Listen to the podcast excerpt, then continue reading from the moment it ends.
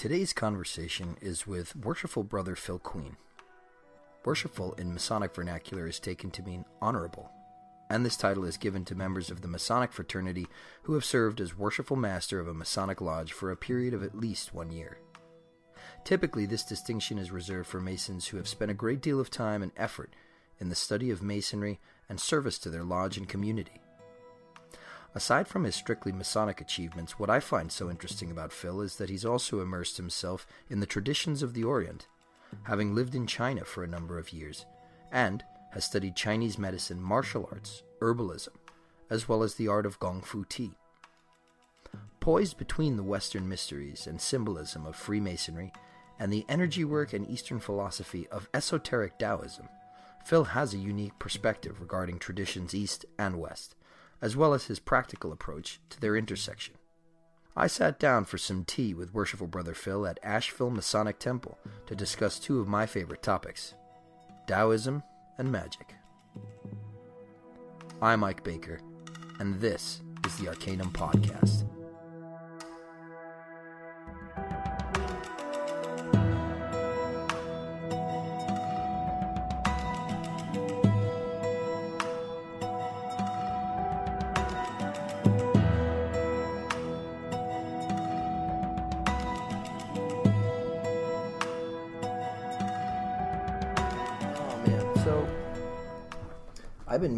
Like sit you down and ask you ask you a bunch of questions about uh, everything you know about uh, Taoist alchemy and energy work and stuff like that. But I don't think we've ever talked about how you got into it. Nah, I guess not, man. Yeah, because it's Um, not it's not every day that uh, you know Westerners from from North Carolina get into like serious. It's a different story if like you go down a rabbit hole on YouTube, but get into serious energy cultivation.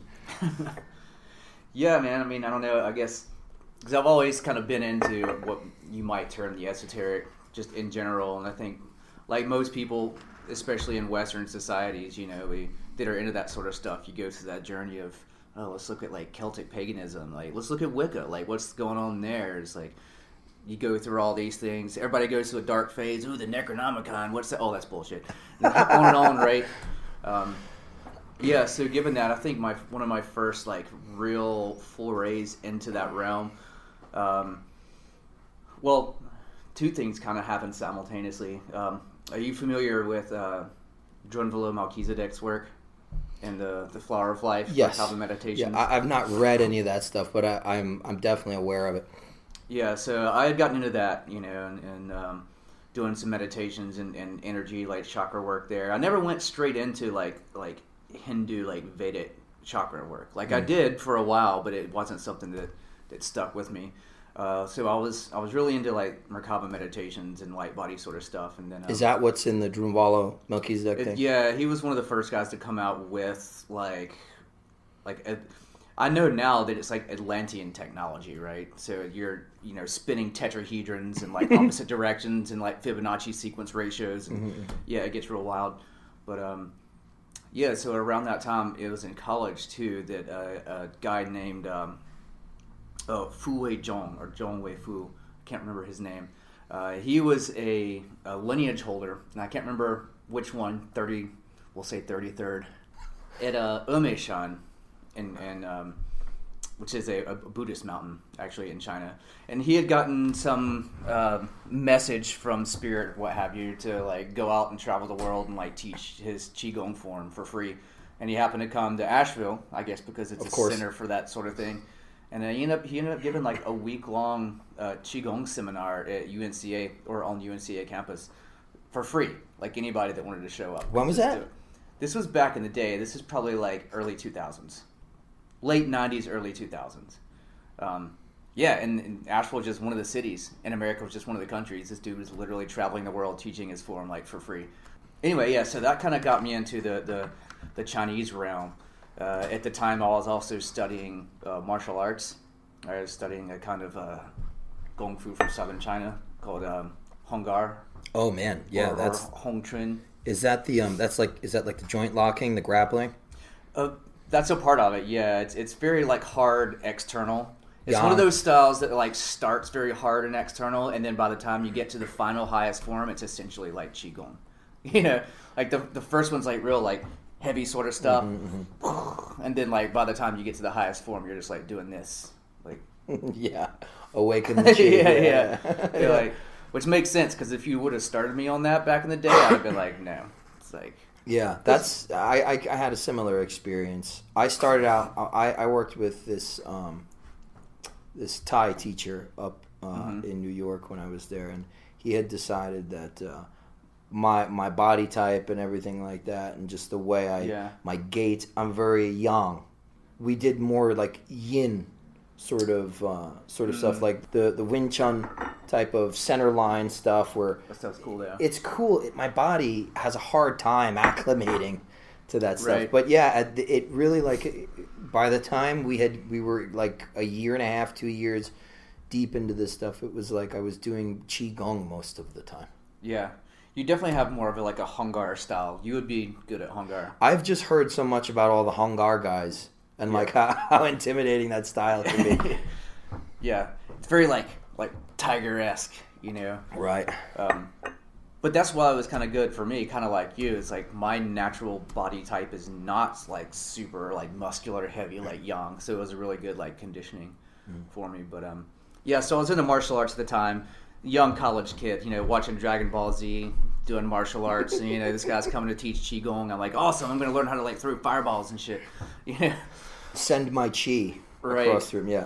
Uh, but that really was like one of the first times that I had like direct experience with that particular thing. You know, the the movement of energy through like channels and like uh, the Chinese method of that. Because prior to that, it's like I guess it, I just kind of stumbled into it because growing up I was always more into like Japanese martial arts. And I just happened to uh, happened to find this school and me uh, and a college friend started studying that style and and I'd also always been into like I guess you would call it I guess now they call it like holistic healing, herbs and stuff, like Right. non-mainstream, non-pharmaceutical, non like you know, uh, like what's uh, allopathic like Western medicine. It's like oh, there's Yeah. got to be more to like. There's other stuff going on here besides these guys seem super corrupt anyway. Um, so that naturally with the martial arts got me into like Chinese medicine. I was like, oh, well, let's look at Chinese medicine, and it appealed to me because it was very like potion esque. You're mixing like 15 different herbs that are prepared in different ways, Uh-huh. and you're like making these little potions. You know, Can, Um, yeah, decoctions and stuff. Yeah. that's how that's how you and I, I think, started talking about the Taoist stuff. Is Mm. because you know I had studied Chinese medicine, and, Yeah. and you were the tea guy here. You knew, you know, I showed up here at uh, Asheville Masonic. Temple, and you were the guy doing the gong fu tea Yeah. service. You know, I mean, it's a little east meets west here. Right, you use right, a right. teapot as well, but it's uh, you you knew all the um, the teas, and they were they were Chinese, and Mm-hmm. so I was like, oh, this this guy seems into it. And then I found out that you lived in China for a time. right? But we'll talk more about that. Yeah, I remember that. I remember that part when I met you because you actually knew a bit about tea as well. Because a lot of people be like, "Oh yeah, I like teas," and then when I start talking about Chinese tea, it's like, "Oh, it's, that's a little foreign." You know, in, the, in America, we, we definitely have more of a connection to, to Japanese culture, I guess, just from probably our influence there in, in the Second World War. And but uh, yeah, I remember I was like, "Oh, this guy actually not only knows a little bit about teas, the Chinese medicine too." So so you, you were doing you were doing Hung Gar and you're studying that stuff, and then at at the highest forms you ended up doing qigong, kind of like subtle body movement. Were, Right. at that point, was it just looked at as a physical thing, or or were you were you focused, like you were saying, were you Mm. working with the meridians and the, the Jingluo? Yeah, not, not really until I started getting studying in like Chinese medicine. Once I started really studying Chinese medicine and like five element theory and like you know the, the the different meridians and channels in the body and how that connected to some of the other stuff. Obviously, we're more familiar in the West with uh, like the Vedic chakra system. Uh, again, just because of I guess the cultural influence from that. But yeah, I mean that, that's whenever I started really uh, realizing there was like something else there. There was something to it. How old were you around that time? I'm terrible with age, man. Like probably 26, 25, 26. 20s. Yeah, yeah, Okay. mid 20s. Yeah, that that's that's a really good time to get into stuff. Yeah. because like you get into stuff as a teenager, and and you know it can it can be like you can go through phases, and it can be Mhm. over in like a month. But I feel like Yeah, in your mid sure. twenties, late twenties, if you really start to enjoy something and get into it, you have the maturity to stick with it. I think. Yeah, yeah, and like I said, I didn't even anticipate. It's not like something that I was trying to do or like wanted to do. From you know, when it comes to the esoteric stuff, I was definitely more into you know the whole uh, Celtic, pagan, even Egyptian stuff. That was kind of my thing that I was uh, that I found the most intriguing.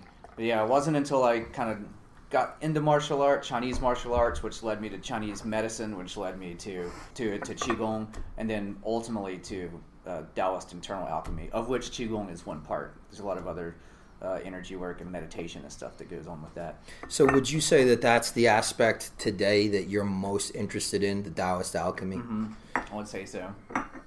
Yeah, another another thing because I know you know a little bit about Western alchemy too, you know, and so and I know a little bit about that. I mean, w- Western alchemy, I see like a mix of internal stuff that you're doing as mm-hmm. well as like laboratory alchemy. Yes. And a lot of times it's like separated these days. You know, like Yeah. I know people that are like legit laboratory alchemists that do mm-hmm. stuff, and I know people that are full on like internal alchemists that like don't mess with like glassware. The, the interesting thing is that the two kind of never get to. It's very rare that they meet each other. You mm-hmm. know, it's um, and I don't mean like physically in person. Right. I mean coming to an understanding because there's there's a school of thought where uh, okay, so there's there's spiritual alchemy, like that's Right. practiced in the Golden Dawn, mm-hmm. which is a it's based on the Solve et Coagula. We're mm-hmm. going to take apart the constituent elements of your psyche, and we're going to do that in a ritual format, which mm-hmm. essentially osirifies you. Right. We literally take you apart. Your your, Yeah. your constituents are on the altar when you come in, and then we move them mm. as you are being yeah. bound and wrapped up and mm. and and mummified, really. And uh, and there's a spiritual alchemy, and you get to a certain point where now you have to put the pieces back together mm. yourself.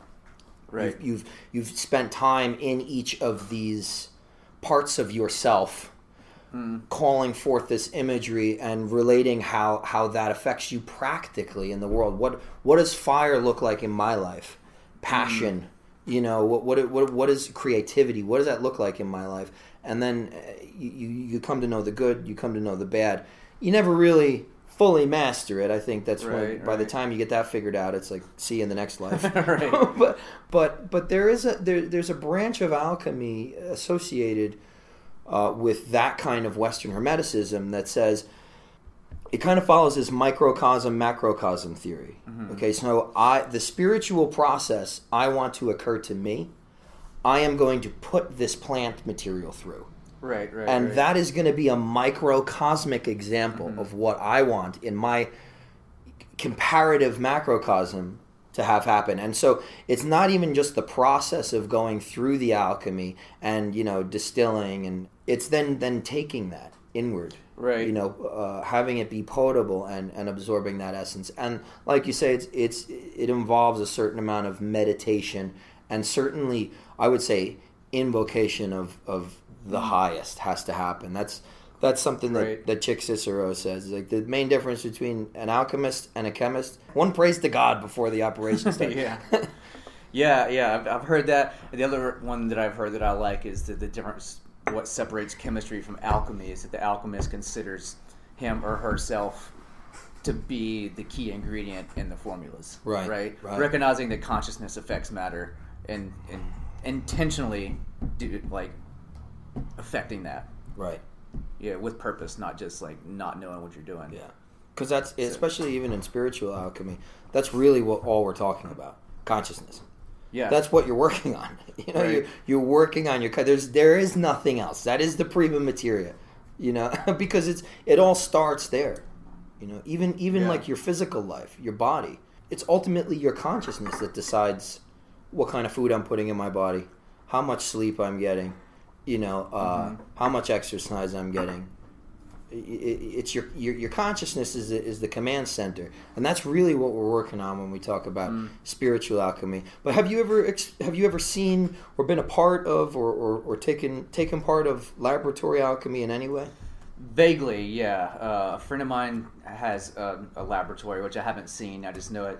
I kind of nerd out on it. Like I'm into that sort of stuff. I like watch YouTube videos on it and stuff, but I don't have like direct experience with creating that. Uh, except for Ormus, I've made Ormus before, but um, yeah. As for actual like spagyric tinctures and stuff, it's something I'd be really interested in, in getting into. But uh, I live in an apartment, and I'm looking at doing crazy stuff. So you're, you're probably gonna need like a fume hood for. you know? Yeah, yeah. Well, I'll build that over at my place, and we can. Yeah, we I'm- can, I'm we can do that. So I guess the Chinese herbal tradition does come into play for you. Uh, you know, I know that you're a big fan of. I mean, that's putting it lightly. You know, yeah, you're you're very much interested in in, in teas, and, and that's part of what you do for for Right. for your work. And um, but how do, how does that work personally with the work you do? as for like herbal medicine and stuff like that, it's it's definitely something I still use in my daily life. Because my my undergrad degree was in traditional Chinese medicine. Uh, so after school, I was like, you know, I could go, like you were saying, and you know, spend those that four years and actually get licensed to practice, and then I could start up a business and like get clients and and, and that you know whole nine yards. Um, instead, I just wanted to go on adventures in China, so that's what I did. Tell me about that, man. I, I never. I heard. I, I think I heard through through through Stanford, and I heard. I hmm. think maybe your dad might have mentioned it when he was here. Yeah. That you had lived in China, but I never really heard too much about your experiences there. Why you went? How long you were there for? Yeah, just having studied traditional Chinese martial arts and then traditional Chinese medicine and, and getting more insight to the culture of it, I was like, you know, I kind of, I didn't want to. First of all, I wasn't ready to settle down, spend four years and a couple, you know, grand to build a business and Yeah. just like sit here and do that for the next like 20, 30 years. So I definitely wanted to go on adventures. I definitely wanted to see China, right? So I was like, well, I'll just go over there, get licensed to teach, you know, teach them English. If I don't like it, then I'll like come back. And yeah, I ended up staying for about five and a half years Wow, over there. I did not know that. Yeah. And uh, yeah, I never actually even came back to the states during that time too, because it was like, you know, I could spend a thousand U.S. dollars to fly back to America, which I already know, or I could spend like maybe two hundred dollars to like go to Thailand and see like stuff I've never seen. Uh-huh, yeah. So yeah, that's what I. Anytime I had vacation, I would just travel somewhere else in Asia. Did you study anything there? Well, it's funny because at that time, like I was, yeah, I was more into adventuring as opposed to like learning stuff. You know, uh, I was definitely in the Chinese medicine. That was one of my my uh, motivations for moving to another city. I started out in the, the small city in the south of China. It was small back then. It's, it's gotten much bigger since then. Uh, Zhuhai is the name of the city. It's now uh, connected to a bunch of other other places and stuff. Um, but yeah, and then I moved further north to a city called Hangzhou, and realized too at the time like Zhuhai. I don't want to get too much into like you know a history lesson, but like in the 1980s when the when, when Deng Xiaoping was trying to open up China, uh, he created these things called special economic zones, and the whole idea was to infuse a bunch of money into it to like build this city and make it like an economic center, and that's how like Shenzhen was created, right? Like Guangzhou was like an old old city, whereas Shenzhen was like a brand new city that was just kind of like built. It's now like one of the largest cities in China. It's like the tech capital of China, Wow. which kind of makes it the tech capital of the world Right. in a lot of ways. Yeah. And Zhuhai was the same thing. It was a small fishing village until they spent like probably millions, billions of dollars, I don't know, into like building this city. And now you have this brand new city that was built in the 1980s. Mm-hmm. So it kind of had that feel, whereas Hangzhou was the capital of China and the southern Song dynasty. So Wow. it's a it's an old old city that's been there for hundreds and hundreds of years. It's got, got like these ancient gardens there. Oh, uh. West Lake. That's where uh, Dragon Well or Longjing tea comes from. So there's like tea plantations everywhere. It's definitely more traditional. People, you know, playing erhu and stuff in the streets. Mm-hmm. That's where the Chinese Medicine Museum is. One of the reasons why I went there. It's just a cool city. How long did it take you to learn the language? You, you learned the language, right? I learned enough to like, yeah, be independent. Right. You know? Did it take you a long time? Were you studying before you went, or No, no. I literally, I, I literally showed up. Not. I think I got like a CD or something and like listened to it, and it tells you it's a ni hao. you know, it's like Yeah. yeah. okay, I can say hello and like thank you, Yeah. kind of. No, yeah, I, I picked it up while I was there, partially because you have to, because nobody's you know spoke English, Right. uh, but also I wanted to learn a language, so you know I had a tutor a couple times. When I moved cities there, uh, you know, obviously my tutor lived in that city, so it's kind of a bummer. She was really good. Yeah, it's a perishable skill too because I have very few chances to practice now that I live here in Mm. Asheville. So, yeah, if you don't if you don't use it, you lose it. And Yeah, I, I and when I was in school for Chinese medicine, I, I was around a lot of people who had you know grown up in China and Mhm. moved to the U.S. in like the '80s and '90s, and, and it's a wild language, to- tonal. it's a tonal language, There's yeah. just different tones for the same actual like phonetic yeah, word or or or or, or sound or syllable, It- and depending on the the tone you use, meaning like inflection, you know, Yeah. it is a musical language. It means something is. completely different. Which that was like I I don't know if I'll ever be able to learn. I learned a little bit of the pinyin, right? Because you have to for for, for Right. herbal, you know. but- yeah, yeah. It's um. There's actually not that many phonetic sounds in Chinese. It's the tones that distinguishes them, and even then, there are some same sound, same tone. It's just depending on how it's used in a sentence. Context. Yeah, context is a big deal. You keep up with what's going on there still. Yeah, yeah, yeah. So Think about going back. Ever? I mean, if they ever like get it together, Yeah. kind of losing their minds at the moment. Well, everyone is. Yeah. Give me the rub behind, like. Well, well, go ahead. Tell me. what Well, I was gonna say it, it was also in college that um, that I was first introduced. Uh, I started seeing this lady who was doing. It's essentially it's like now that I reflect on it, she was doing some de- like mixture of like counseling, but she was also using like numerology and some sort of like energetic healing work. I don't know what it was. It wasn't Reiki. You Hmm. know, that's the one that most people do these days. Right. It was something else. I don't even know if it was something that you could learn or if it's just her intuition, but it was like Right. super powerful. And she was the first person that introduced me to uh, Michael Winn's work, who does like qigong and like Taoist alchemy and stuff like that. Is, is do you do you find that his work is is reliable for that kind of stuff? Yeah, absolutely.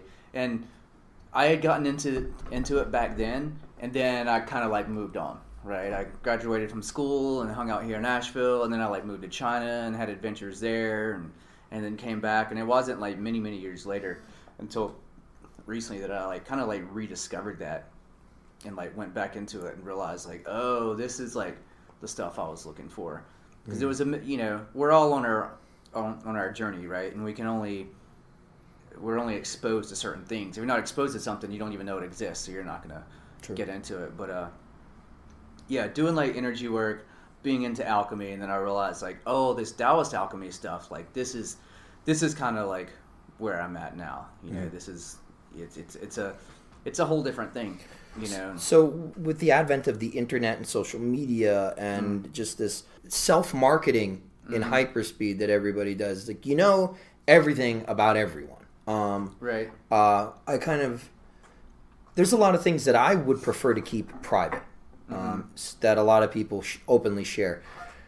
And you know, being a part of certain magical groups or spiritual groups or energy work groups, there are there's usually teachings, and a lot of times, Right. if you're not if you're not a part of that circle, you know, you're not going to hear the teachings.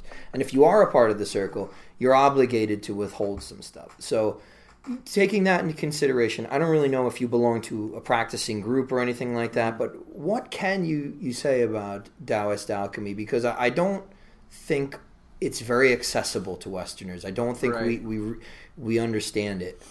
No, yeah, yeah, you're definitely right. And there's not a lot written down about it either. That's the other thing. Well, that has been translated. It is interesting because what we know is, is the most that we know in the West now, uh, kind of originally was brought from like uh, like Mantak Chia and his work, right? I'm not sure if you're familiar with him. I'm Uh, he- not. yeah, he was one of the first people. Um, so he's Chinese-born Thai, right? Um, but he, he was one of the first people to like bring this stuff out and like give it to the West, which is obviously kind of controversial. Uh, there's there's a number of, particularly when you get into like um, uh, like like lineages and stuff like that. You Mm. know, like certain forms of like Tibetan Buddhism or whatever. It's like you got to devote yourself to that, or you're not going to learn it. They don't just give it to any old person, Right. You know, uh, and there's a lot of things that you'll, probably never get. You know, and only recently have I started seeing stuff come out. Particularly, I'm, I'm, I'm thinking of um, like the the Tibetan Bon tradition, right? Mm. It's always super secretive for the longest time. But now you know certain people are being authorized to like teach some of the, I guess you would call it tantra, but it's essentially like energy work. Hmm. I know that you know when I say tantra, I'm not talking about hippies having sex. Yeah. No, I understand Right, completely. right. Yeah. yeah. Yeah, so like uh, for example, like Tenzin Wangyal Rinpoche was like one of the first guys to like bring that sort of like we'll call it like chakra work, like energy work from like t- the Tibetan Bon tradition. Super secret before then. Was never taught to anybody outside of Tibet. Even in Tibet, you had to like be part of that group for years and dedicate yourself to it. There's merit Um, to that. yeah, there absolutely is. But uh, I don't know. I guess the world's ready for it, or the world needs it, or something. Whatever forces are at work, it's like okay, it's time. So uh, that started coming out. So it's kind of the same thing with the Taoist tradition, only the cultures are so different that you can't really compare them. You know, for example, you know, China had the the Cultural Revolution, Yeah. right, where the whole idea was to stamp out any sort of superstitious, like religious, spiritual stuff. Right. Even that happened to Chinese medicine. We're right? going through that right now. Yeah, like Where, where like children are terrorizing their parents. yeah, a lot of that stuff was either like erased from from Chinese culture, or the people that kept it left the country, Yeah. and now it's like in other places like America or Canada, like Germany. A lot of the Hung Gar people went to Germany. Actually, it's like some of the best like Hung Gar schools from like the actual like Chinese lineage holders Interesting. in Germany, oddly enough. Um, so yeah, it either got dispersed or it just got kind of um, not whitewashed. That's not the word, but you kind of Diluted. diluted yeah, yeah it's like oh now it, in even today like if you go to china and start talking about some of the more like in-depth practices like all the like taoist monks like yeah we don't know about it. we don't do that it's like we do like the microcosmic orbit and stuff Right, you yeah. start talking about yeah like isolating fire and water and transposing them and like you know fusing them together and you know they're like oh that's some crazy shit That sounds amazing. yeah Do you do? Is that part of your practice? Obviously, the breath is is, is Right. Mm-hmm. intimately involved, right? In in pretty much every spiritual tradition, there is this, the word for energy or spirit is the same word for breath. yeah Um, but are there visualizations? Uh, you know, postures. Yeah, definitely, definitely meditations, definitely visualizations. Um, I mean, you're probably familiar with the microcosmic orbit. Yes, correct? it's it's connecting the du and the ren channels, Exactly. the, the yin and the yang. Do you ever study any any acu? a, a little bit. Yeah, like I, I did a cursory study of, of every aspect of Chinese medicine, from diagnosis to all the different treatments. But uh, I was most interested in herbal medicine. that was the thing that I found Yeah. the most intriguing. I mean, the, the meridians are definitely used in Taoist alchemy, although the, you know we're not like needling things. It's not uh, a medicine, but um, yeah, I, I I didn't study the needling in depth like you would at like an acupuncture school. Yeah, and all the other ones, uh, you know, the, the cupping. Did you guys Yeah. do cupping? Yep, and, absolutely. And gua sha, the scraping. Yep. Yeah, scarring. Yeah. Really. Uh, but so you were you were getting at something with the microcosmic microcosmic orbit. Right. Yeah. So th- you know, take the microcosmic orbit as an example of, uh, of something that you can. Uh, I mean, there are multiple variations, and different ones are going to be used for like different things. You know, at the base level, yeah, you're you're you're moving chi, you know, up the spine, down the front, circulating that sort of thing. Uh, but imagine for let's like take for example, imagine the chi concentrated into a sphere, and now spin it up the spine, hmm. and spin it down, or do it the other way, running fire down the water channel and water up the fire channel. Now you're creating this like this friction there. You know, it generates more energy doing it Yeah. that way. That's, That's- when you that's where you start opening doors to alchemical stuff, right? You know, it's like if you're if you're you know taking you know water and moving it up because water sinks, right, Mm-hmm. and fire rises. But now you're doing the opposite. You're like pushing the fire down and bringing the water up, and that's going to cause them to Right. and steam and Right. It's it, when when fire and water interact. Typically, in any actual volume, it's it's volatile, um, and energy is Right. created. A third element is created. Vapor, is. air. Yeah. right. And the other interesting thing is you need a third element to make that that reaction happen. If you just throw water onto a fire, it's going to put the fire out. You know, if you just throw some flaming logs into the ocean, nothing happens, right? Right. Like if you want to create steam, if you want to like cause a phase change to cook something, for example, like you got to have fire, you got to have water, but you need like a vessel, mm-hmm. right? Right. And in and in Chinese Taoist alchemy, earth is that vessel. Because remember the difference between Western and Taoist alchemy. One of the major differences is that uh, China has a five element system, right? It's not earth, air, fire, water, ether. I guess there's five in, in, in Western. There, as there's well. five in the West, but but it is it is different. It is very very different. Yeah, because air is not one of them. You know, we, we got earth, fire, water, metal, Metal, wood. wood, yeah. Right? Like, what is all that about? You know, when I first heard about it, it's like, I don't know, that's kind of a cop out because metal and wood are both earth, right? But, like, no, the, the, the, the properties are very different. and and and my understanding of it because you work with this constantly in TCM Mm-hmm. traditional Chinese medicine diagnosis. This is how Right. you you you come to understand the landscape of of an individual. Mm-hmm. What's going on in their landscape is Right. what what are the elements doing and but they they represent right it's five phase theory it's five right. phases and the phases are always interrelated you know there's the governing cycle the controlling cycle Right. and and uh, uh, um, uh, the insulting cycle um, the generating cycle that's that's the one i'm talking right. about but so it's it's kind of this permutation of phases the Taoist system is very like earth centric, you know, like in a lot of other what is called them spiritual traditions, if you will. Um, they're either about like going somewhere, whether you're going like into the astral or going into like the past, the akashic, or you're like cosmic, you're like going out into the universe, that sort of thing. You know, like the Taoist system's very like earth centered, and it makes sense. You know, like we live on this planet, you know, where our bodies come from. You know, this is this is our perspective, right? right Um, it's it's very like experience, like b- like body centered stuff too. Like there's definitely meditations, but you you're not trying to like quiet the mind or, or go somewhere else. You're trying to go inside or go into the earth or, or be with your mind, that sort of thing. I know that's a little abstract. Yeah, I mean, 'cause not really. I, I think you know, it- I feel real progress when I engage in in particularly you know the different types of qigong. A lot of people don't understand. Like I, I had a couple of people um, from you know one of the spiritual groups that, that I'm a part of.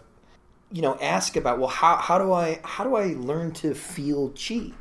It's like, well, you have to do qigong. I mean, that's like the first thing you need to do is do that. Those types of associated meditations, Mm-hmm. and and you have to to learn a qigong form form. You know, and and my my go to is um, Zhan Zhuang. Mm. Is, is my is my go to uh, because it's standing meditation.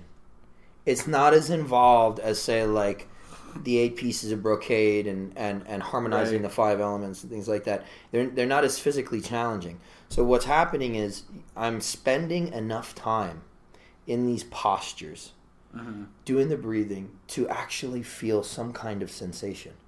That for me was when I began to feel my energetic body right. you know and but the thing is they'll go online they'll they'll they'll, they'll you know uh, youtube search or google search Zhan Zhuang and they'll get everything in the steps one do this two do this Mm-hmm. but you don't get the visualization Right. and the visualization is the most important That's part the key, exactly. It is. Yeah, and you were talking about, you know, uh, utilizing elements in your life and that sort of thing. You know, as a, I remember the example I was going to give. It just popped back in my head, but because we were talking about Earth, right? And Earth, you know, like it spins around. It creates our day and our night, right? Mm-hmm. It goes around the sun. It creates our year. Like Earth is intimately connected to time, our perception of the passage and knowledge of time. And people with a weak Earth element, you'll notice that they have a hard time like keeping track of time. They're, if someone's like like constantly late, they're always showing up late. I could guarantee you, there's like a lack in the Earth element. Mm-hmm. That's what you would focus on. It's like, oh, they're having trouble like connecting with this concept of time. Yeah. You know, and that's just from basic knowledge of how our planet works. You know, yeah so like yeah, and, and all all the elements are kind of like that. that's I- very interesting Yeah. so what is what is like you do you have a daily practice or is it more like weekly or whenever you feel like it Well, to be honest, full disclosure, recently I've been, I've been kind of slacking on it, but no, yeah, normally I have a daily practice, um, and like once a week, uh, I try to go like real deep, right? So I'll, I'll do some stuff every day, kind of like maintenance, depending on whatever um, whatever I'm trying to accomplish uh, in my life at that time. But then like once a week, I'll like set aside time, you know, like an hour or two to like really go into it.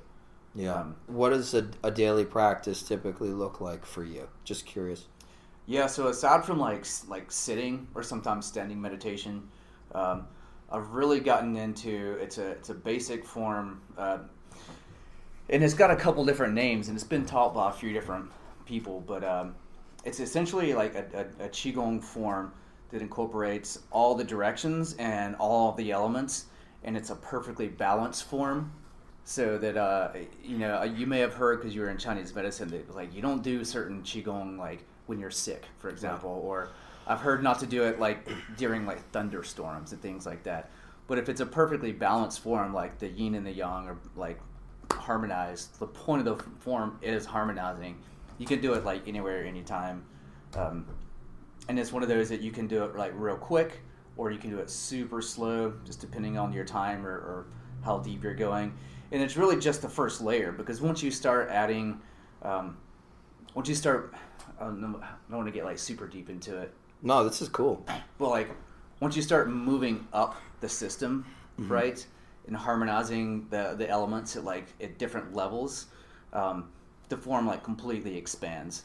And if then if you are pulling in more cosmic stuff, like you know, because essentially we're talking about harmonizing opposites, right? I mentioned Yeah. fire and water, but yeah, if you start harmonizing like, if you imagine like the male aspect of you that's connected to all your male ancestors, that entire side of your your lineage, your genetic lineage, and then all of the your female ancestors and the, the feminine side.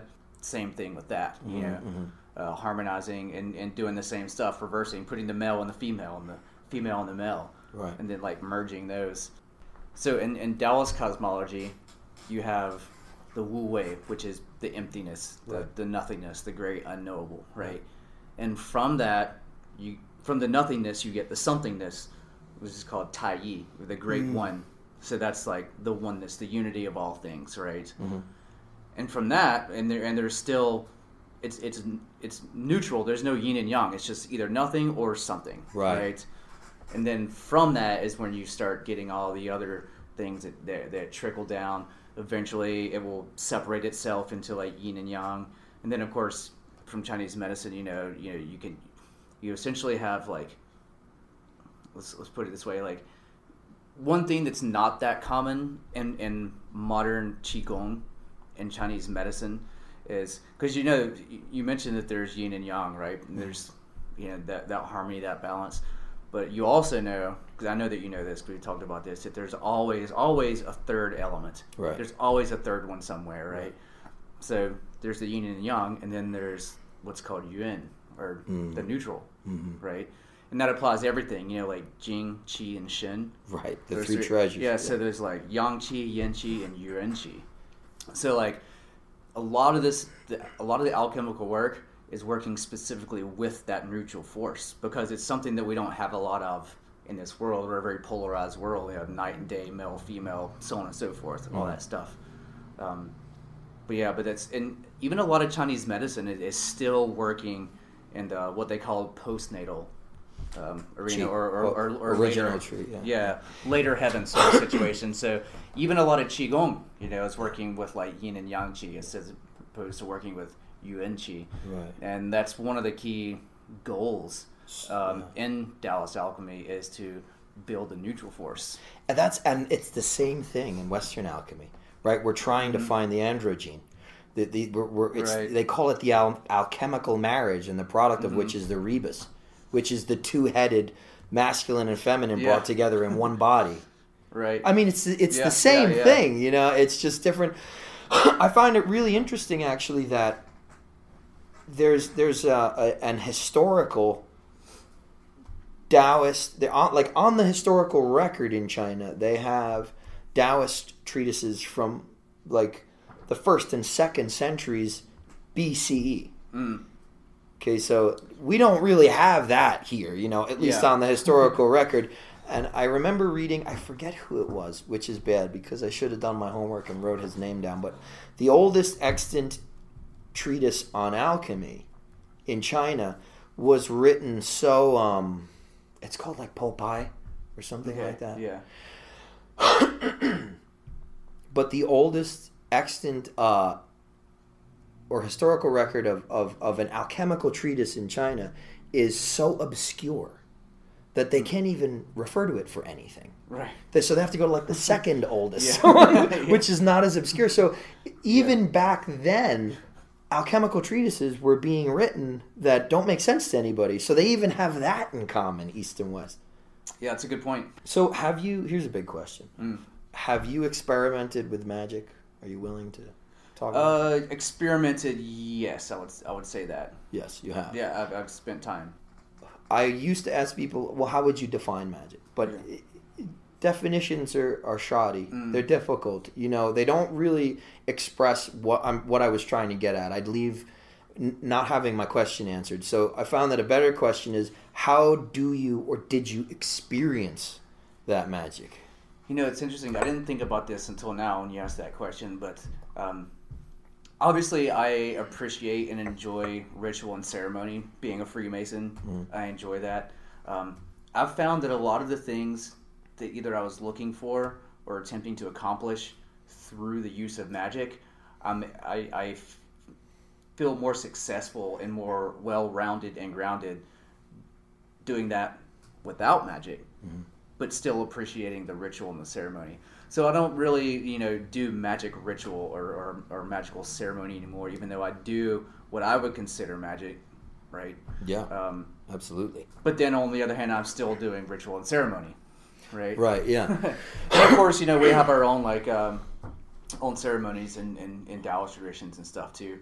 Um, it's a it's a little different, but uh, yeah, I'm not sure if that fully answered your I mean, question, but like, I would, I would totally, totally uh, consider everything that we talked about in terms of the visualization and the energy working. I mean, that is magic.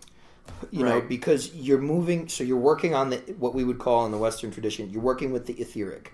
Right. Mm-hmm. That's the chi. That's your personal chi yeah. and and there's cosmic chi also. Mhm. That's you know that's etheric energy that's out there in the world. Right. And how are you moving that? You're moving that with a series of images, Right. Intention, images. and that's working on the astral. Mhm. So you're doing magic. You know, it's just personal. It's a, it's a, it's a solo Yeah. practice. You know, so because I mean, we're given a lot of this stuff in other magical traditions, like the the the exercise of the middle pillar or the exercise of the three pillars. We're using a kabbalistic framework, right? Our our astral kind of scaffolding, if you want to call it mm-hmm. that, is is we're imaging the the kabbalistic tree of life in our aura or sphere of mm-hmm. sensation and using that to guide the energy and awaken certain things. But I mean, that's really what magic is. Doesn't matter if you're. Right. I personally don't think you need to do it with other people, and I, I, I do think magic is. It's it's not necessarily consubstantial with ritual. Um, I think even even when you sit down to do your practice, there are probably, although when you sit down to to engage in your practice, there are probably elements that you do the same every time. Whether that's you know just opening up with something as simple as like, you know, the fourfold breath. Right. So that that in and of itself creates a, a tiny personal ritual. Yeah, and I, I might, I don't know, might go so far as to say the the, the goal is different. I'm not sure. You know, it depends on what your goal is. You know, I think, like, ultimately, I think one of the, the, the largest goal, at least in, in, in Taoist alchemy, is to not only harmonize, like, you know, the opposing forces in yourself. And when I say yourself, I mean every aspect of yourself energy, body, uh, spirit, mind, body, all that stuff, as well as physical body. Um, but really, if I had to like break it down and give like a definition or an explanation of like what the goal is, it's essentially to build a neutral force in your system so that uh, you can get closer to source. You know, your the whole thing is to return to source, right? The, the the creation that we all came from, whatever that is. You know, Yeah. um, and yeah, you- and you're using these practices to pretty much speed up your spiritual evolution so that you get closer to source energy. Yeah, I would say that that's completely um, consonant with with most forms of Western magic. The problem is that most people, I mean, this is a generalization, but in my experience, most people that join things like the Golden Dawn, they never stay in it long enough to to see that this is ultimately what it is. Right. You know, not many people. You don't even have to make it to like the inner order of the Golden Dawn to to realize that this is what we're doing. It's just that so many people there is there's this kind of aesthetic that is this whirlpool that like pulls people in for um, aesthetic reasons. yeah, and I think a lot of people, maybe in the Western tradition too, and I guess I was kind of guilty of this. Like the concept of magic as we know it, you know, Chinese don't really have that same concept, right? And I think, yeah, I think it appeals to people the the imagery. It's like, oh, I'm gonna learn to like, because you know the the like you were saying, the ultimate goal in in Western tradition, including alchemy, is the same as the ultimate goal in, in Taoist tradition and alchemy is yeah to to speed up your spiritual evolution to get closer to, to source closer to god right? Um, which doesn't really sound appealing to a lot of people.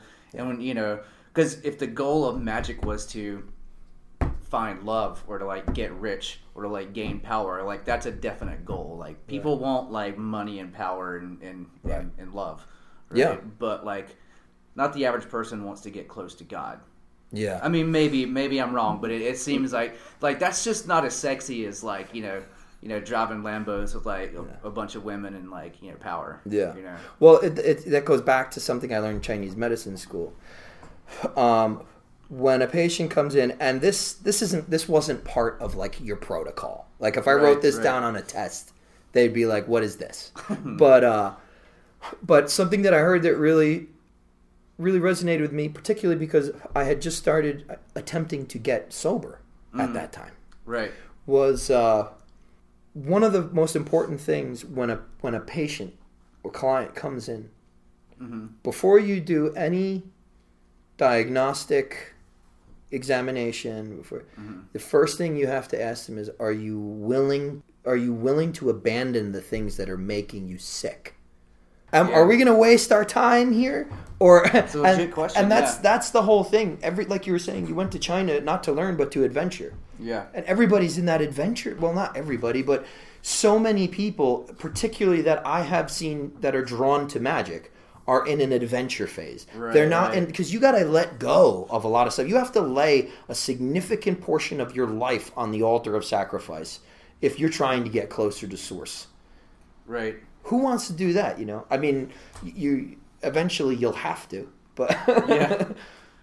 Yeah. It, you know, I, I like the way I think it was Joe Rogan that s- put it this way. It was like you know a lot of people are just kind of dabbling in the idea of like improving themselves.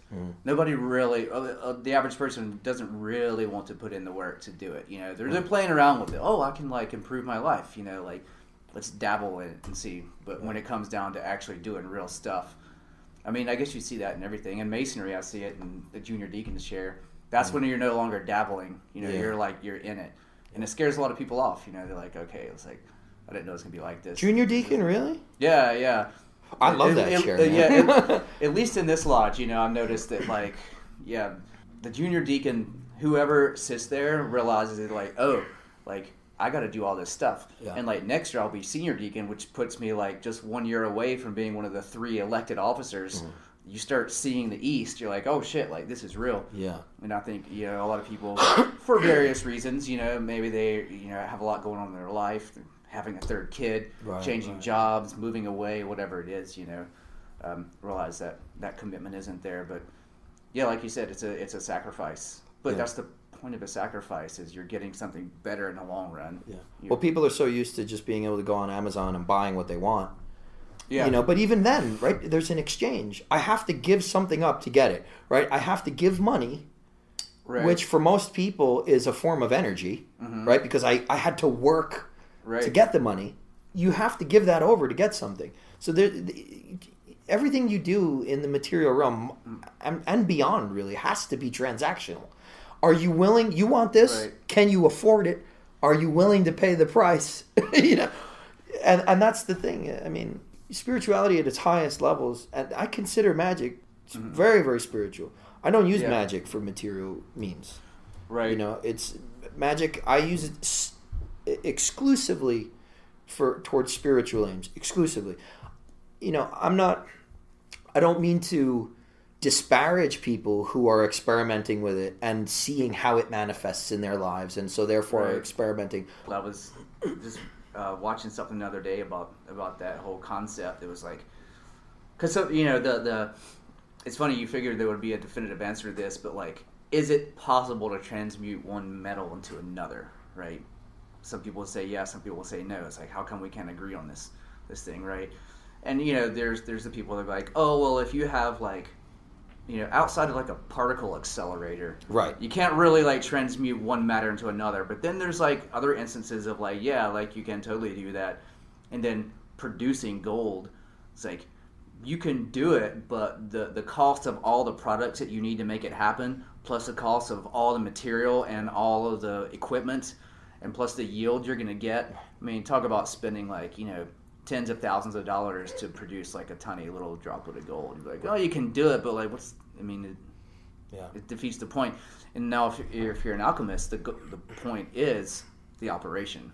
Right. Doesn't matter how much it costs or what kind of equipment you need. The point is to go through that operation. So I guess in that situation, yeah, making gold or, or making whatever is is worth it. It's worth it if your goal is to get closer to source. Right. It's not worth it if your goal is to like get material gains. Buy stuff. Yeah. Yeah. Unfortunately. yeah. um, so, how long have you been a Mason? Yeah. Uh, I think almost nine years. Almost nine years. Yeah. And you've you've sat in the East. hmm Did you do two years in the East? Yeah, because my first year was COVID year. Yeah. we were shut down for a while and didn't get to do a lot of stuff. So Yeah. the lodge just kept the officers where they were. Yeah. So, and you your your primary focus in masonry has been Blue Lodge. Mm-hmm. Yeah. Yeah. I know that you that you've wanted to Yeah. focus here.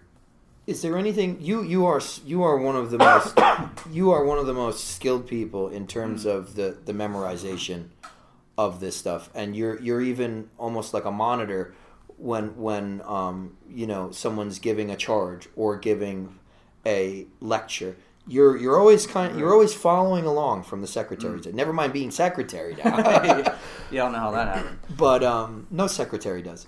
Yeah. but uh, being as well versed and immersed in all the verbiage of Mm-hmm. masonry as you are, do you draw any parallels between masonry and what you study in in Taoism and, and alchemy?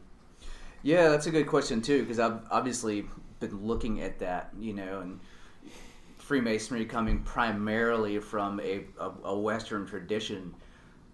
I was curious how much crossover there is, and I guess I would the answer to that is I would say just like just how we mentioned that the ultimate goal of Western alchemy and, and Western magic is the same.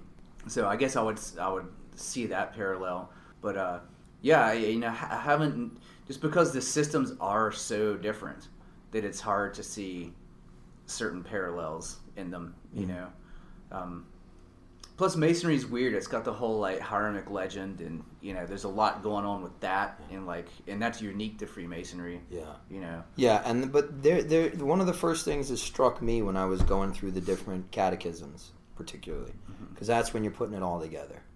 You know, as Yeah. as somebody who just Yeah. went through all this stuff. For instance, you're get you're you're reciting your obligation, but you're just trying to hang on. You're not really absorbing. You don't have time in the middle of the actual ritual to to think about these things. Mm-hmm. Whereas in the catechism, you're going over and over and over, and you're thinking about what am I saying here? And uh, there is something. I'm not going to be explicit about it, but right? there is something distinctly elemental.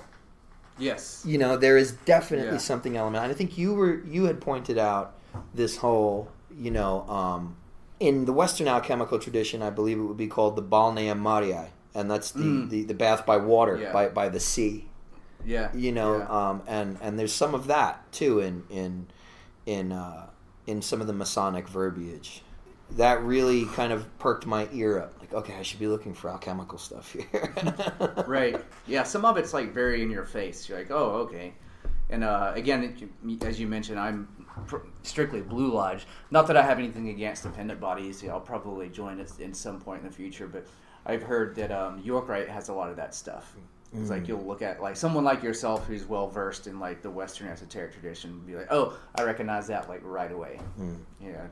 there's no beating around the bush. Yeah, I thought I think, and I'm not going to talk about it, but I will say that in the third degree, there is a, I mean, it, immediate. Oh, this is the zodiac. Yeah. This is the zodiac, right. and it's it's it's talking about the zodiac in the context of its elemental triplicities. Or like you know, very basics. So once you become a Freemason and you look at like say the the High Priestess card in the tarot, you're like, oh, that's like straight Masonic, Right. Like a hundred percent. Yeah. You know, there's they're not even trying to hide anything. Yeah, absolutely. I mean, and that card really was designed by a Freemason, right? Yeah. Mm-hmm. Arthur Edward Waite. So. of course, drawn by Pamela Colman Right. Smith, but Waite was the one who conceptualized the basic design for all that stuff. I mean, Mm-hmm. her art really is what put it over the top. Yeah. The color palette she used Mm. and, and everything, but but Waite kind of was was the brains The behind. behind yeah, it. exactly. I mean, that's kind of all the questions I have for you. Is there anything else that you wanted to like touch on or talk about concerning uh, Freemasonry and you know your your journey there and and uh, and how that kind of interacts with what you do on the side? Well, it is interesting because I've, I've noticed that a lot of people um, take st- like Brian, for example. You know, someone who started out in a very like Eastern f- philosophy, whether it's like um, uh, Theravada, like Buddhism, Buddhism. Vajrayana. Actually, was Vajrayana that he was into for years. Um, uh, like uh, Krishna consciousness and like uh, Vaishnavism, that sort of stuff, and then full into like the Western. And that was like kind of the opposite, you know. Like I was into the whole like, I, I mean, I, I guess you can't say Egyptian is Western, but yeah, whether whether it's that or more like Western pagan style stuff, you know, like like I don't really know how or when I started getting into like Eastern philosophy because I wasn't early, but uh, it's just interesting to see how I've come back full circle, you know, in in Freemasonry, mm-hmm. you know. And I, I guess I got into Masonry at a time that I needed it, but I was also, you know, having studied that sort of stuff before, I was I got into Masonry for the esoteric mm-hmm. aspect. And I think we've had this conversation too. It's interesting. Almost everyone I know that's gotten into Masonry for the esoteric find that the camaraderie is something that like Oh yeah, it's like oh like I, this I, I I didn't do Masonry to like be in a boys club at all, but like I get a lot out of hanging out with people like we're doing now. Yeah. you know. absolutely. It's something that's sorely missing in in in the communities that I've been a part of in my lifetime.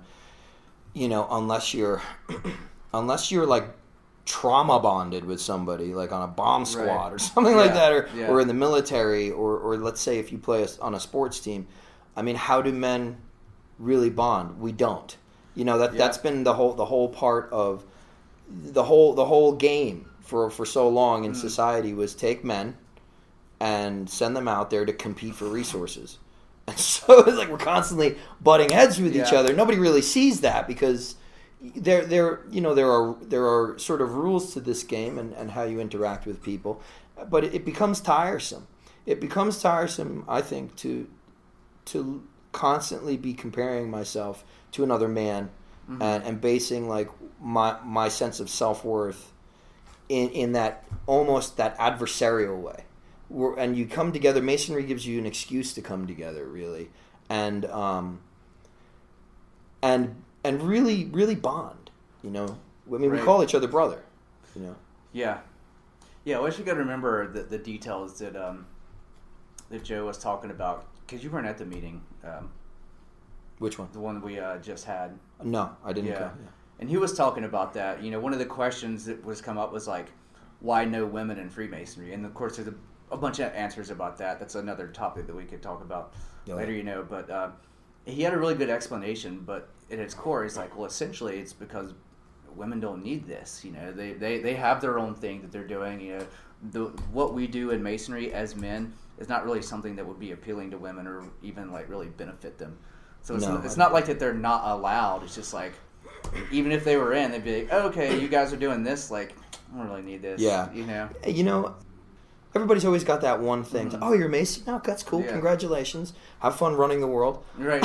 Who killed JFK? yeah exactly and by the way you know have fun being a mason and by the way how come women can't get involved Yeah. and my experience in just in general in life has been this men can learn a tremendous amount from women, but there are some things you can only learn from a member of the same gender. There are some Right. things you will only be able to learn from a man, and there are some things that women will only be able to learn from women. So there are some contexts, there are some lessons in this life that you can only learn from a person of your gender. And, and, and it also affirms what you're going through when you talk to somebody who's having the same experience, or when you talk to an elder and they give mm-hmm. you their take on, you know, how I managed this and Yeah, and you know, since the topic is alchemy, I mean, I would apply that directly to this what we're talking about relationship. You know, it's like, yeah, it, one of the processes in, in alchemy. So, for example, you know, you're you're trying to extract the essence of something and like purify it, right? So, mm-hmm. take like spagyric al- alchemy. You know, mm-hmm. when you're like calcinate plant material, you burn it into ash, right? Right. And all that's left is ash, and then you dissolve that ash, typically in water or something like that, right? filter that out and then evaporate all the water and you get that salt that's left, Yes. right? Yeah. You're essentially like extracting the, the physical essence of a plant and then purifying it. And that's what masonry is attempting to do is to, to extract the essence of who we are, get rid of all our vices and superfluities, right? Pull out that essence and then purify that. So if a man is doing that in masonry, which you could use masonry, you could use alchemy, you could use uh, the teachings of the Golden Dawn, you know, Taoist traditions, whatever, and his partner as a female is doing that, then you merge them back together to create something greater than the sum of its parts, right? quintessence. Right. So, I mean, I think that's one of the arguments for that. You know, you need to isolate these things so that you can extract and purify them and then recombine them. That's like, you know, the, the, the great work, at least on, on that scale. Have you thought of that before, or did you just think of that now? I've thought about that before. That is one of the Yeah. most incredible um, parallels Mm. between alchemy and masonry. I'd never even crossed my mind. Yeah, Yeah, the extraction of of that of the salt. right. You know, Yeah, because we're, uh, I mean, that's what we're doing. You know, being a, a, a fraternal society, we're just men, right? And women have their thing, you Right. know, whatever that is. But it, and as far as I know, and I'm probably wrong, but you know, masonry is maybe not the only, but definitely one of the only oldest um, fraternal traditions that focuses specifically on the improvement of the self and the mind, philosophy and spirituality Absolutely. and that sort of thing. A lot of other things probably came out of Freemasonry, or Freemasonry influenced a lot of other things, such as the Hermetic Order, the Golden Dawn, and other stuff. oh yeah, And all of those are, as far as I understand, um, co-ed, if that's what I'm looking for. Like both men and women can be members of of Ros- they could be Rosicrucians. Men and women could be members of the Golden Dawn. Whereas Freemasonry, you're doing that thing where you're separating to purify that essence Right. and with the intention of recombining it. and I avoided masonry for the longest time because it seemed imbalanced. Me I too. Like, I like the Golden Dawn because Yeah. it's got men and women, and then I come to masonry and like Right, right. Yeah, and I mean, imagine if you you and your partner are on the same spiritual journey and you both join the same organization and you do that journey together. That's a completely different thing than doing your journey separately and then coming back together. Yeah. You know, and if you're doing that work, if you're taking that work seriously, you're you're stirring things up, you're shifting things in your your being. You know, and Yeah. um, and I mean, I've, I've seen it happen in, in Taoist alchemy too. I mean, I've heard of a lot of people that, same thing happens. They'll like start this practice and start, you know, doing this stuff for real, and things start changing, and all of a sudden, you know, their partner's like, you know, you're changing, you're a different person. It's like, yeah, like that's the Yeah. point, you know, like that's why I'm doing it, and like it doesn't always work, you know. But then again, I've seen the opposite happen too, where like two people meet and, and, and bond over that, and it's like, oh, I think we're like on the same path, like we're a good complement to each other, and relationships form that way. So it's difficult when you you're doing a self-centered work mm. with a partner. You're supposed to be a team and and you're going through this intense period this prolonged period typically 3 to 4 years in the outer mm-hmm. order and that's going fast. Yeah, 3 or 4 years in the outer order focused on yourself. You know eh, you can become disconnected from the mm. other person but you know if if that if that path is what brought them together in the first place i think a lot of times they'll you know you have to learn to ha- to have this mutual support with each other or or two people that are in the process of changing, knowing that like this is what we're doing. We're improving ourselves, and, and we're we're going to change, and still the same person, so to speak. You know, you're not all of a sudden decided to like, I don't know, become a pirate. you know? It's like you're still you, but Yeah. you're you know you're a more developed, more refined version of you. Hopefully. Ultimately, yeah, Hopefully. Again, look at Crowley. yeah, yeah, yeah, sure. So, uh, last question for you, and this Yeah. is the one that I give, I've given so far everybody a heads up on. Mm-hmm. Three books, films, movies, influential people related to our topic tonight, or, or, or the broader topic that you think other people would benefit by checking out. Yeah, and I didn't really do my homework on that. Um, Well, that's fine. Improvise. um, the the kind of like I mentioned before, the, the the Taoist alchemy, like as I practice it, is in its most refined form in the West, was originally brought over here by Mantak Chia's work. So I would definitely look at that.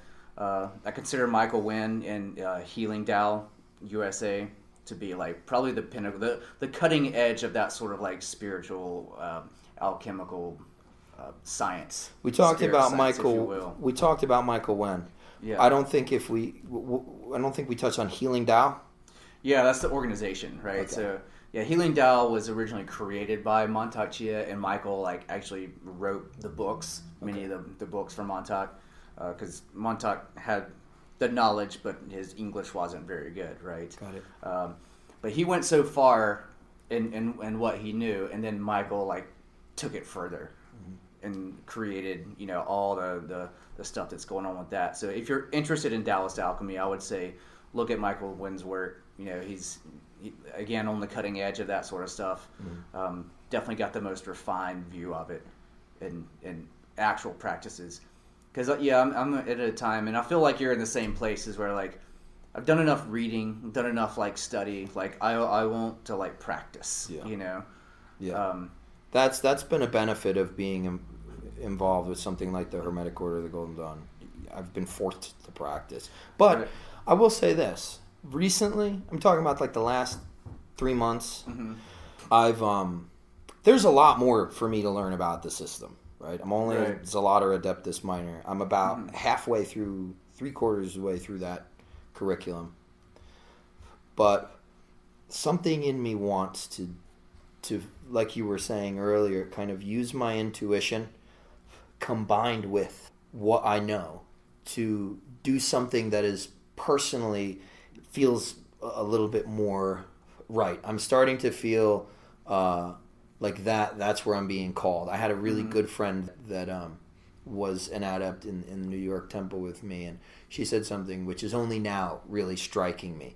Mm. As Golden Dawn magicians, we're like very, we're like highly, highly classically trained musicians, but some people out there are playing jazz. And I'm not saying that I want to go off the rails. I, I that's how I started out. I, Yeah. I know it can be dangerous, but now Right. I, I have these kind of like a very, very, a very structured way to approach scrying, astral travel, ritual, Right. all, you know, entity contact. I have a very, very safe way of doing that now. But that's what makes you. It's, that's what defines an alchemist is their willingness to experiment. You know, you you learn the way, you learn the method, so you know what you're doing. Hmm. Practical al- alchemy, so you don't blow yourself up, Right, yeah. right? But then you experiment. You know, it's like like I was mentioning with the microcosmic orbit. Like, oh, like I mean, that's how all the new ones were developed, and that's how you realize, oh, this is like super powerful. You're like tapping into something that I wasn't before. Instead of just like circulating it up, up and down the the Ren and, and Du channels, it's like, oh, well, what if I take that like pearl and split it and send one up the front and one up the back and mm. merge at the top and go straight down this core channel and then split and do that. Mm. It's like that sounds crazy. Turns out super powerful. What about the side channels? Focus, focus on spinning them. You know, focus mm. on different qualities, colors or elemental qualities. Like, so I mean, I would encourage you to, well, I would encourage you not to go off the rails, but I would Yeah. definitely encourage you to experiment and, and, and do new things with what you already know. Well, that's that's Yeah. why this was so important to me because I my my trajectory in terms of so I, I researched and learned about lots of Eastern philosophies early on, but not in a practical way, not in an Right. esoteric way. I learned golden. I got initiated into the Golden Dawn magic Mm-hmm. in one weekend. The next weekend, I had my first Reiki attunement, Mm-hmm. and then a month later, I started um, training in in body work, Asian body work, and uh, you know I did massage, and then I went into the Acu program. So all of this stuff started happening pretty much in tandem, and um, it it just seems so obvious to me that uh, what we're doing in magic is the same. We're using the same kind of forces that are present in in the Eastern energy work, and Right. they're two sides of the same coin. But if you don't look, if you don't understand the other side, you don't have the whole coin. And I think that's what the Western tradition is missing. Right. It's missing this conception of energy work. There, this, there's this Taoist alchemist, um, alchemical uh, practice called uh, the casting of fu. Essentially, you create these. Um, some of them will use the, the trigrams or the hexagrams from uh, the from the the I Ching, uh, but typically, or, or at least 50-50, they're kind of these channeled sigils that somewhat resemble uh, the, the Chinese um, figure Okay. Yeah. uh, related to it, but they somewhat resemble the, the typical Chinese pictograms that would be that would be understood by most most you know people native to that language. But they're slightly different. They're altered, and it, it comes from this intuited or channeled sense of what this sigil needs to be for them. right. And they take that, and they typically there's a ritual mm-hmm. similar to Golden Dawn ritual. They mm-hmm. invoke the four quarters, same hmm. way the Golden Dawn, it, you know, invokes the the, the four archangels, mm-hmm. wi- attributed to the four winds. Right. You know, it's not an elemental ritual. You're you're calling the directions. You know, it's it's it's a directional ritual. The lesser ritual and greater rituals of the pentagram, they do the same thing to open up a space so that they can charge this fu, right? The sigil that they've drawn typically on parch on virgin parchment. And they've kind of intuited this sigil. It's not really based on something only they know what it is. Mm-hmm. And you move the chi through your hands mm-hmm. into the sigil. And it's consecrated in that fashion. And it's the same thing in the Golden Dawn. We project the energy by a movement of the Right. hands, you know, and a visualization. So it's, you know, that's some Taoist magic. Yeah, it reminds me of a practice where you're essentially uh, it's the cube, right? So like if you're in the center, you have your four directions, and you're you're doing a bunch of stuff. One of which is projecting like spinning baguas and stuff. Uh, but there's also the above and the below with you in the center. You're creating this like cube, which you can manipulate to expand to you know the size of the planet or just like the room or whatever. Yeah, it kind of reminds me of that. And I was thinking too, because you say you're talking about like intuiting or whatever it is. I had mentioned, I had failed to mention earlier. I forgot your question, but I started talking about like uh, Tibetan Bon and how you know it's just now starting to come out, and how it's hard to find stuff on Taoist alchemy. There's not a lot of books written on it. The interesting thing about what Mantak and like Michael are doing is they're essentially like giving away all the secrets, right? Yeah. But you know, it, it it's it self regulates, right? Because the mm-hmm. people that are not ready for it won't go to it, and the people that do go to it and it's like too much, they'll either drop it or move elsewhere. You don't really find people showing up that like would abuse that sort of thing. Yeah. You know. Like I said, it lays it out right there. If you're looking to like get rich and powerful and a bunch of women, like that's it's not going to give it to you. That's not, but if you're looking to like again build that that neutral force to speed up your spiritual evolution to get closer to source if that's what you're looking for then it's going to be your thing Yeah. you know That's and that's exactly what what the Golden Dawn system is supposed to be doing, right? You're supposed to be. There are several rituals in the Golden Dawn. They're out there, right? They're in the Black Brick. right I'm not necessarily giving away any secrets, but there are several rituals where mm-hmm. you attempt to go to the left and to the right. I can think of two right off the top of my head: the Zelator ritual mm. and the the portal ritual. You attempt to go to the left, no, can't can't go this way. Go back, send them the other way. Goes to the right, no, can't go uh-huh. this way. Go back. You're constantly being reverted up the middle pillar, which is the way of mildness, the way of of neutrality. right You know, it's Yeah. it's it's it's this it's the same thing blows my mind. And even when you're talking about the cube, there's a teaching in the Golden Dawn called the cube of space. It's the same thing you're Right, talking right. about. Well, and even in masonry, again, I don't think I'm giving anything away too much, but like in most of the rituals, and it comes up in the first degree like a lot. It's like you keep trying to get to the east, and you keep getting stopped and turn around like go back and do this, and you're- it's like okay, I did that. It's like oh no, okay, well now you got to go back and do this. But each time you get closer and closer until finally you get there and you're taught your lesson, given the working tools, that sort of thing. That's but interesting. yeah, you, you keep you keep trying to get there, and keep sending you back. You know, I, hadn't realized that that you you do eventually get there, and you get your working tools. hmm You know, But there's also that moment, you know, because that's the first thing I thought. Um, y'all know if I'm giving away too much here, but uh, there, there, there's a point where you come back and you're you're put in the, the, the northeast corner where you're you're in between two things. You have a choice. You can go this way or this way. You know, go to the light in the east or you know The dark. the darkness back to the north. That's why you're in the northeast because now you have a choice. You know, you're you've made it to that section, that part, and now you're like, now what you're, what are you gonna do? Where are you gonna go? You know, you're in that liminal space, that that neutral space almost between the two, but it's still your free will. and at that point, you're you're told like, you're a mason now. Act like one. Yeah, You're like, Yeah. I'm going to give you some advice. Don't go that way. That's pretty interesting. So you gave me two. Yeah, I mean, I and I know I already mentioned it before, but if anybody's like completely new to like the whole thing, I would I would recommend checking out um, the Ancient Secret of the Flower of Life. It's one of the, it's one of those things that just is like you may have heard a little of this, a little of that, a little of this, a little of that, but that like coalesces it all into like one thing. It's like, oh, see all this stuff, see how they're connected. Like this is this is the thing that we're working with now. You know, this now that you know all this, choose your path. Like I wouldn't say that that is a path in and of itself, but it, it I mean it can be for sure. Um, but it, it, at least for me, it was like it, it brought it all together and was like, "Mm, this is the reality that we're working with. You know, this is the shit that's going on. This is, you know, whether it's like the ancient past or like, you know, our, our connection to spirit or like where we're going in the future, having all that knowledge and be like, oh, okay, from this, I can now start to like choose whatever whatever spiritual path I'm on. That's interesting. For some reason, right? As I said, I was I, had, I was aware of it. I've seen it, and every time you go into the you know the, I guess what it used to be the metaphysics, then it was the occult, and now Right. now finally Barnes and Noble has labeled it uh, the self Self-improve- improvement.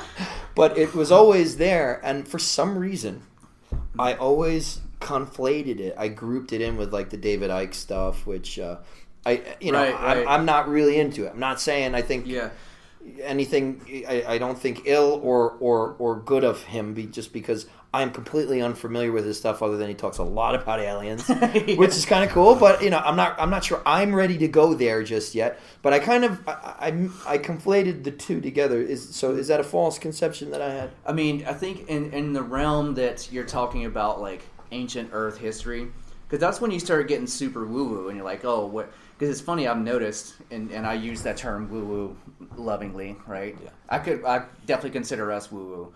In that community, in the woo community, there's like different levels of woo. Oh, yeah. you know, it's like I'm cool with this, I'm cool with that. You know, like for example, like I'm, I'm, I'm cool with like the idea of ghosts, right? And I'm cool with the idea of extraterrestrials. Even cool with the idea of Bigfoot, but Atlantis, and that that book will will do that to you. It'll be like it'll take you. It's like, oh, that makes sense. Like, mm-hmm. oh, that's what that means. I see the connection. That's crazy. I don't know if I believe that at all. You know, Right. and, and, it, and it gives you. So in that respect, I guess it's somewhere he doesn't talk about aliens all the time. He's not like David Icke, but uh, yeah, it, it's definitely, especially, and I keep bringing up the whole like Earth history thing. You know, it's like the idea that there's there's more in the past of, of, of human evolution than just like Oh, yeah. caveman evolved into like Romans, and now it's us. and somewhere Fred Flintstone he's, Yeah. he's tossed in the mix yeah, so yeah, it, it, it pushes your boundaries of like what what you believe, or, or but there's like a lot of truth and stuff in it as well, and and it gives you the, you know you do get that the the practice. I mean, I I would say. dude, That's probably the most important thing. Oh, yeah. The other thing I was, yeah, I forgot. There's a there's a Chinese saying that uh, talking doesn't cook the rice, right? like there, there's an important time to like talk about stuff, important time to read about stuff, but eventually you got to do it. You know, like I love you know, that, Yeah, man. talking doesn't cook the rice, so you got to. that's one of the reasons why I I I mean for like 5 years I wanted to do some kind of YouTube channel or podcast not because I, I want to focus on myself, but Mm-hmm. because I really feel like I've, and maybe this is the same with everybody else who's ever spoken Mm-hmm. out, but I feel like I've gotten in contact with with a way through the woo.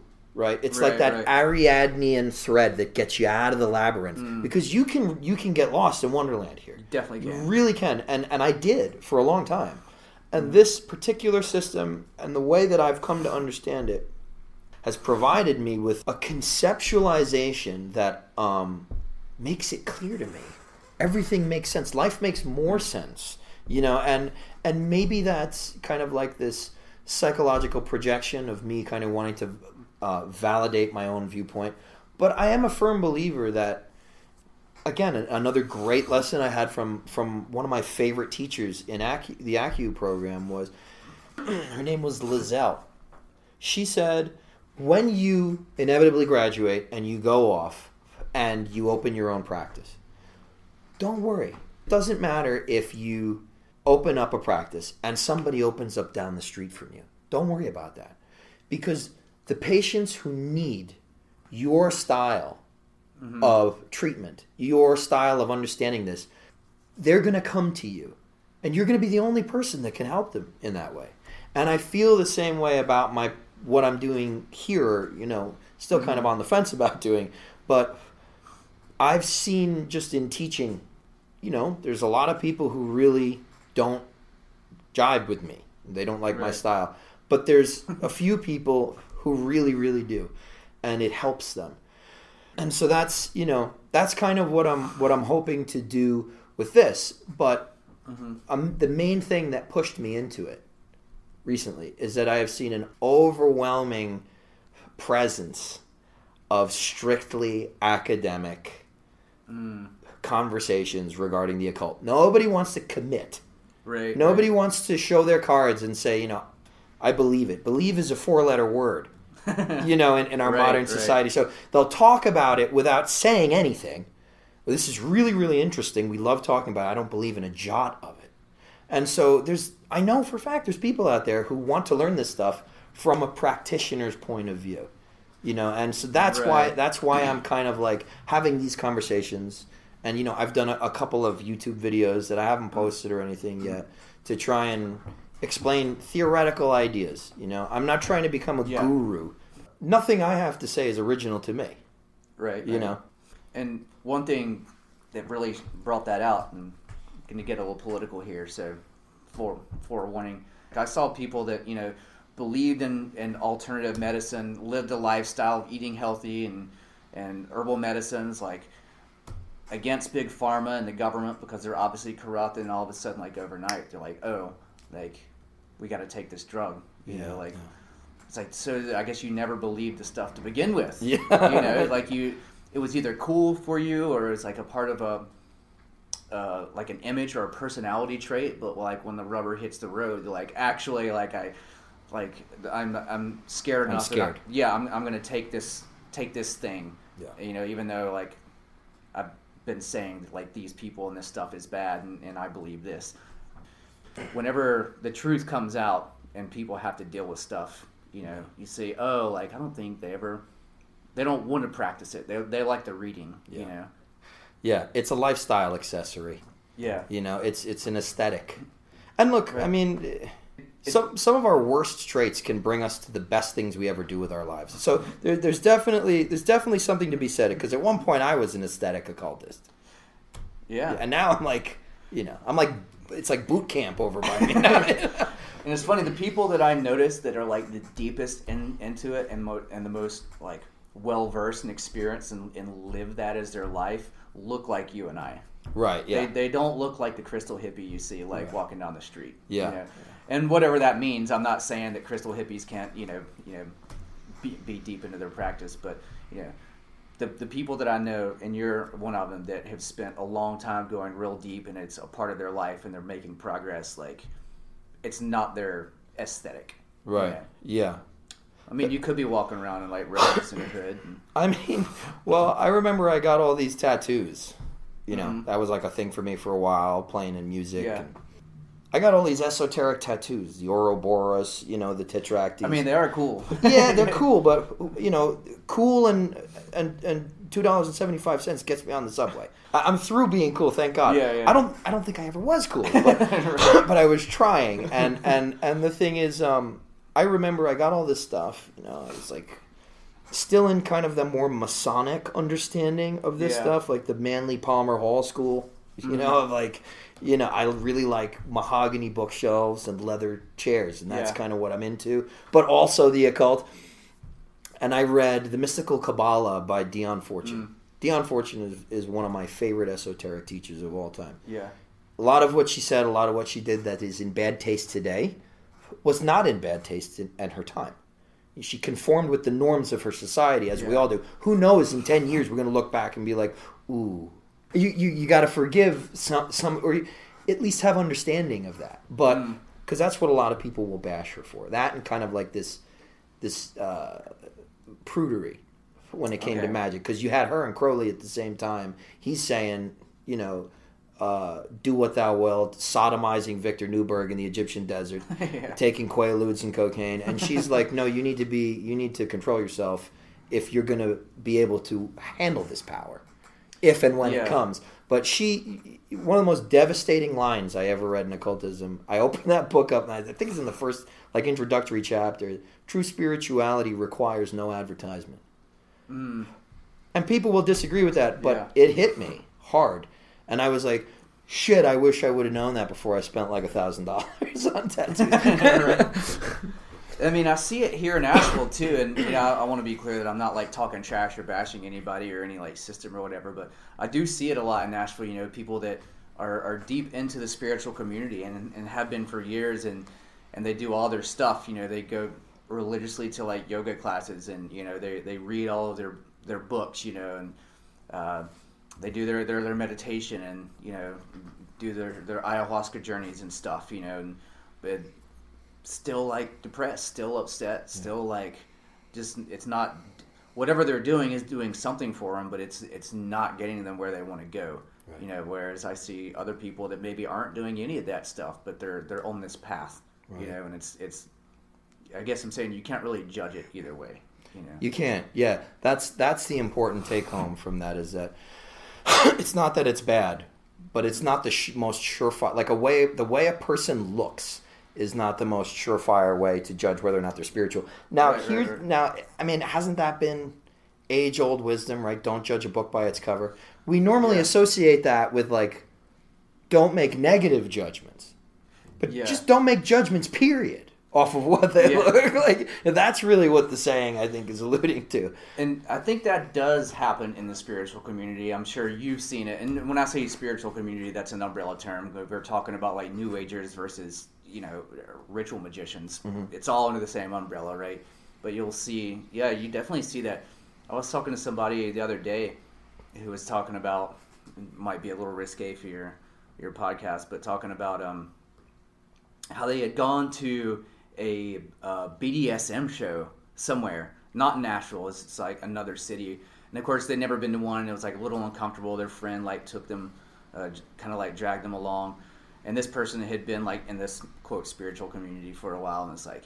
You know, the first thing I noticed, I mean, aside from all the weird stuff going on, was that like everybody was super friendly and like super welcoming, and like nobody was judging anybody about anything. It's like coming from that spiritual community, it's like you you get a lot of judgy people, you know. Yeah, there's, yeah. there's a lot of you know holier than thou going on, you Yeah. know, and it's just interesting because you would think that the whole point of spirituality is to transcend that, you know, and then you get these people that are apparently like depraved, doing weird BDSM stuff, who are like. They've, they've done that work, you know. They're Yeah. not they're not judging anybody for anything, and everybody's welcome. Yeah. thought that was an interesting statement. You know? Yeah, it's it's again, it's really hairy work when you get involved with spirituality because we have so much of what we understand or think we understand about spirituality that's spoon fed through to us through the media. People mm. people continually, you know, underestimate how influential and significant the media is of all kinds books movies television Yeah. you know your mental diet is extremely important but we automatically associate spiritual power with you know, this kind of white light, very good, very gentle, Mm-hmm. very kind, and um, and I, I would be, I'll be, you know, maybe the first or second or third person to tell you that you can attain spiritual power and not be good.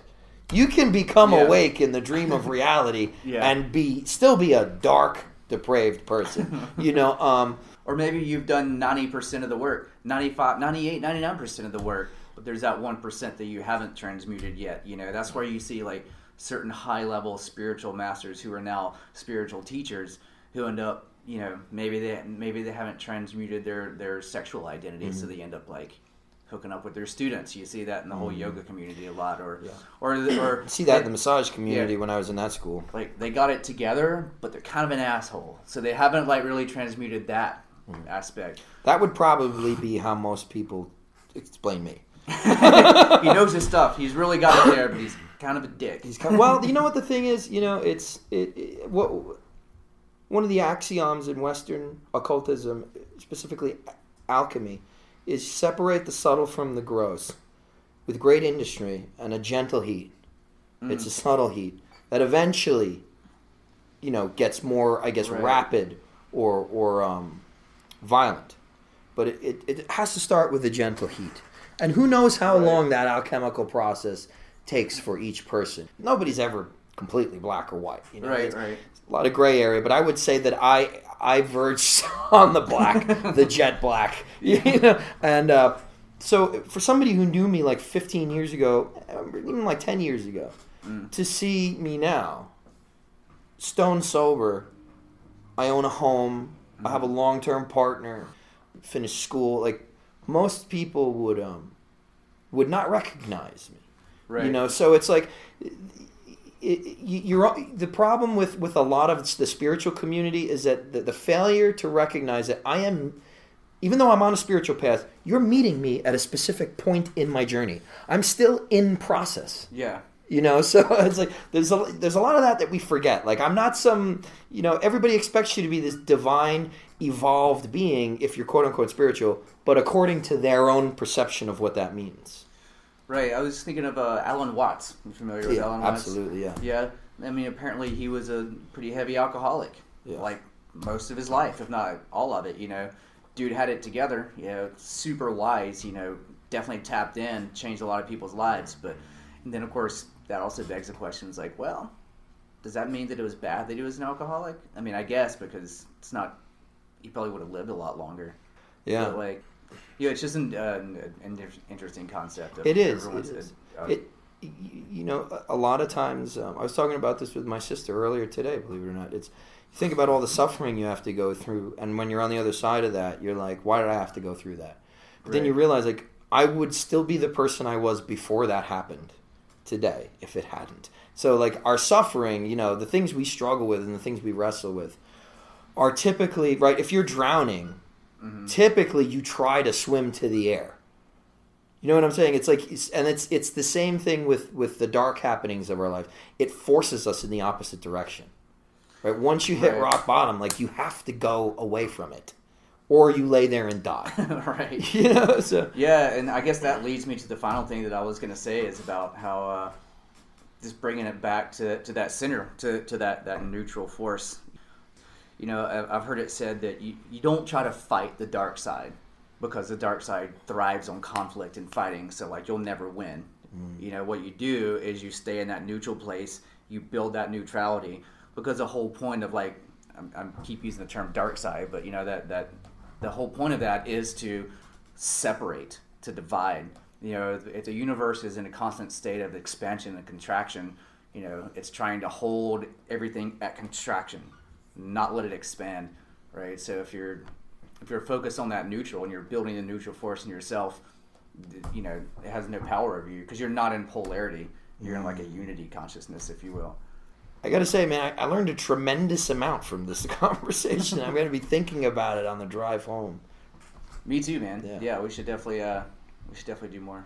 Yeah, absolutely. You let me know when. Worshipful brother Phil Queen, thank you so much for, for Absolutely, talking with me, man. It's a real pleasure. Dude. Yeah.